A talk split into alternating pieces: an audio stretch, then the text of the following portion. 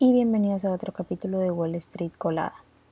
Hoy martes 8 de agosto los futuros del Dow Jones bajaron un 0.23%, los futuros del S&P 500 bajaron un 0.29% y los futuros del Nasdaq bajaron un 0.35%, mientras que los futuros del petróleo estadounidense bajaron un 1.1% hasta los 81,2 dólares el barril y los futuros del Bitcoin subieron un 0.88%.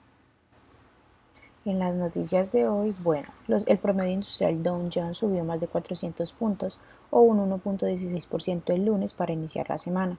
Por su parte, el S&P 500 subió un 0.9%, mientras que el Nasdaq subió solo un 0.61%. Las acciones de Berkshire Hathaway, que cotiza con el ticker BRK.A, alcanzaron un máximo histórico el lunes después de que la empresa presentara sus resultados del segundo trimestre durante el fin de semana. Los beneficios de explotación alcanzaron los 10.043 mil dólares, millones de dólares, un 6.6% más que el mismo trimestre, pero del año anterior. El conglomerado de Warren Buffett también informó que su enorme tesorería ha crecido casi 150 mil millones de dólares. Tesla, que cotiza con el ticker TSLA, anunció el lunes que su director financiero había dejado el cargo el viernes. Este fue reemplazado por un director de contabilidad Vibra Taneja y se quedará para ayudar con la transición, según una presentación de la SEC. Las acciones bajaron un 3% el lunes tras la noticia. Moody's recortó las calificaciones crediticias de varios bancos pequeños y medianos y puso en revisión a la baja a seis prestamistas de mayor tamaño para reflejar las tensiones del sector en el país. También expresó su preocupación por los bancos pequeños y medianos con mayor exposición en el sector inmobiliario comercial especialmente en los préstamos a la construcción y a oficinas. Entre los bancos rebajados se encuentran M&T Bank, que cotiza con el ticker MTB, y Financial, que cotiza con el ticker PNFP, mientras que entre los prestamistas en alerta de rebaja se encontraron US Bancorp, que cotiza con el ticker USB, y también Trust Financial, que cotiza con el ticker TFC. En otras noticias, bueno, mientras el sector de las criptomonedas se enfrenta a continuas presiones regulatorias, PayPal, que cotiza con el ticker PYPL, se adentra en este espacio en el lanzamiento del stablecoin denominada en dólares estadounidenses en el blockchain de Ethereum.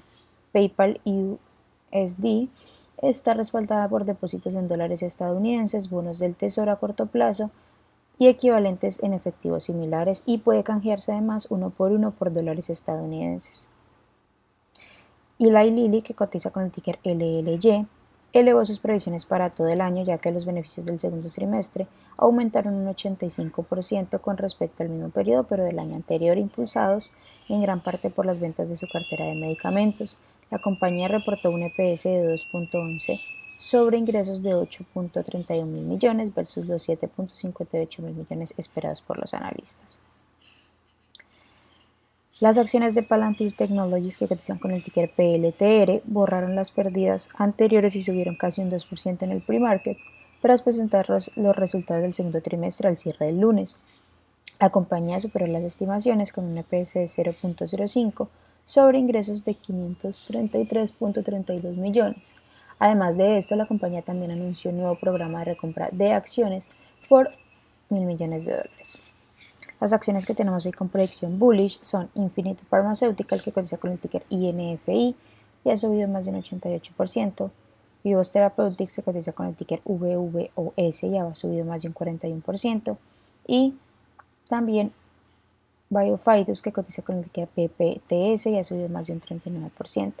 Mientras que las acciones que tenemos con predicción bearish para hoy son Protirra, que cotiza con el ticker PTRA y ha bajado más de un 63%, Tata sí que cotiza con el ticket DTSS y ha bajado más de un 34%.